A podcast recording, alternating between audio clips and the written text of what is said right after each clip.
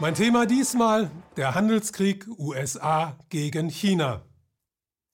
Mit dem Ende des Zweiten Weltkrieges sind die USA zur ersten globalen Supermacht aufgestiegen.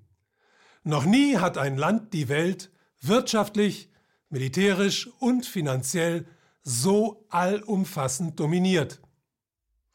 Seit einiger Zeit aber gibt es einen Herausforderer, der von Jahr zu Jahr stärker wird und der die USA, wenn er in Zukunft so weiter wächst wie bisher, in absehbarer Zeit als größte Wirtschaftsmacht der Erde ablösen wird. China. China hat im vergangenen Jahrhundert eine sehr wechselhafte Geschichte erlebt. Nach Jahrtausenden der Feudalherrschaft wurde es nach der Revolution von 1949 unter der Führung der Kommunistischen Partei planwirtschaftlich organisiert und wandelte sich vom reinen Agrarstaat zur Industrienation.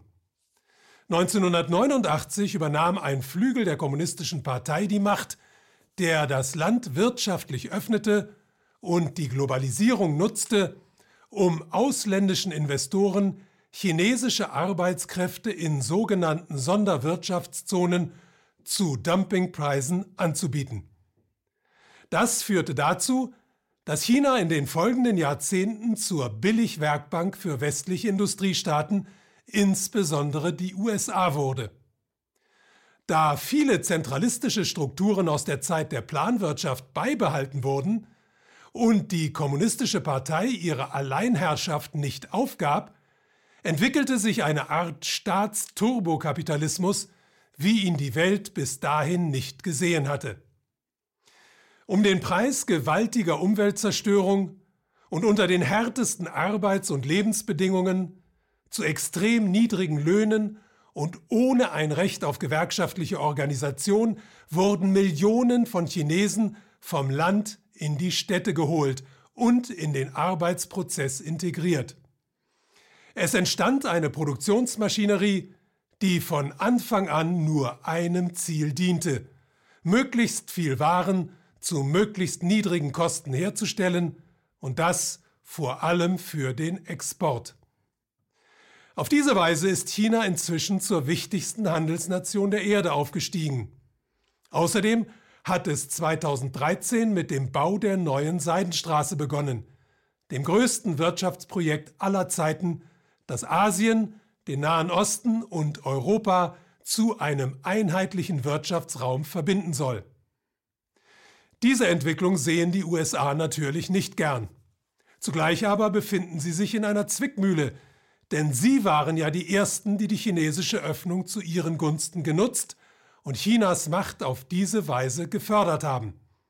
Man braucht dazu nur an die Firma Foxconn zu denken, die Abermillionen von iPhones für den Großkonzern Apple hergestellt hat, zu Preisen, zu denen man sie in den USA nicht hätte produzieren können.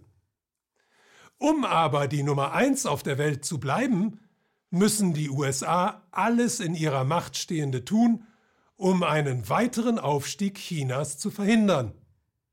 Mit Donald Trump ist seit 2017 ein Präsident an der Macht, der diesen Kampf offenbar aufgenommen und einen Handelskrieg gegen China begonnen hat.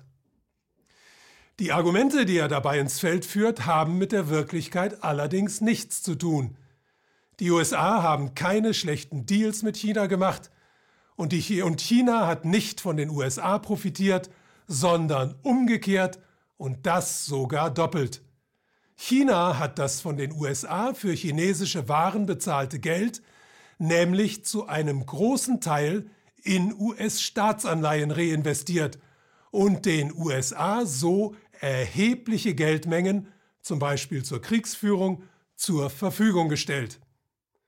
Trumps Handelskrieg ist nichts anderes als der zaghafte Versuch, China bei seinem Vormarsch ein paar symbolische Steine in den Weg zu legen, vor allem in der Absicht, die amerikanische Öffentlichkeit und damit die eigene Wählerbasis über die Aussichtslosigkeit dieses Unterfangens hinwegzutäuschen.